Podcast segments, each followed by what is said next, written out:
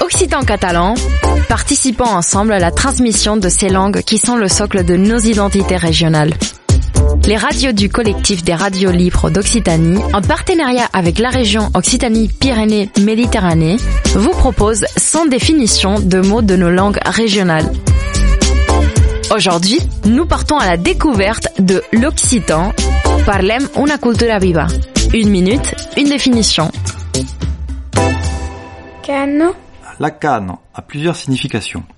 Elle peut désigner une canne à sucre, un roseau, mais aussi un bâton sur lequel on s'appuie. Pendant longtemps, elle a aussi servi d'unité de mesure pour mesurer le bois, en Occitanie mais aussi en Espagne et en Italie. Sa longueur est différente selon les régions. Par exemple, à Toulouse, la canne fait environ 1,70 m de long, alors qu'à Montpellier, elle atteint presque 2 mètres. L'État français a fait de multiples tentatives pour interdire les unités locales de mesure depuis le XVIe siècle. Pendant la Révolution française, il parvient à imposer l'usage national du mètre au terme d'une large et intense répression des autres unités de mesure. Dans les registres, on trouve toutefois des traces de l'utilisation de la canne jusqu'en 1891.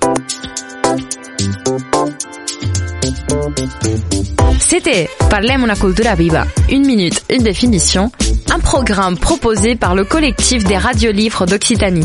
Et la région Occitanie-Pyrénées-Méditerranée.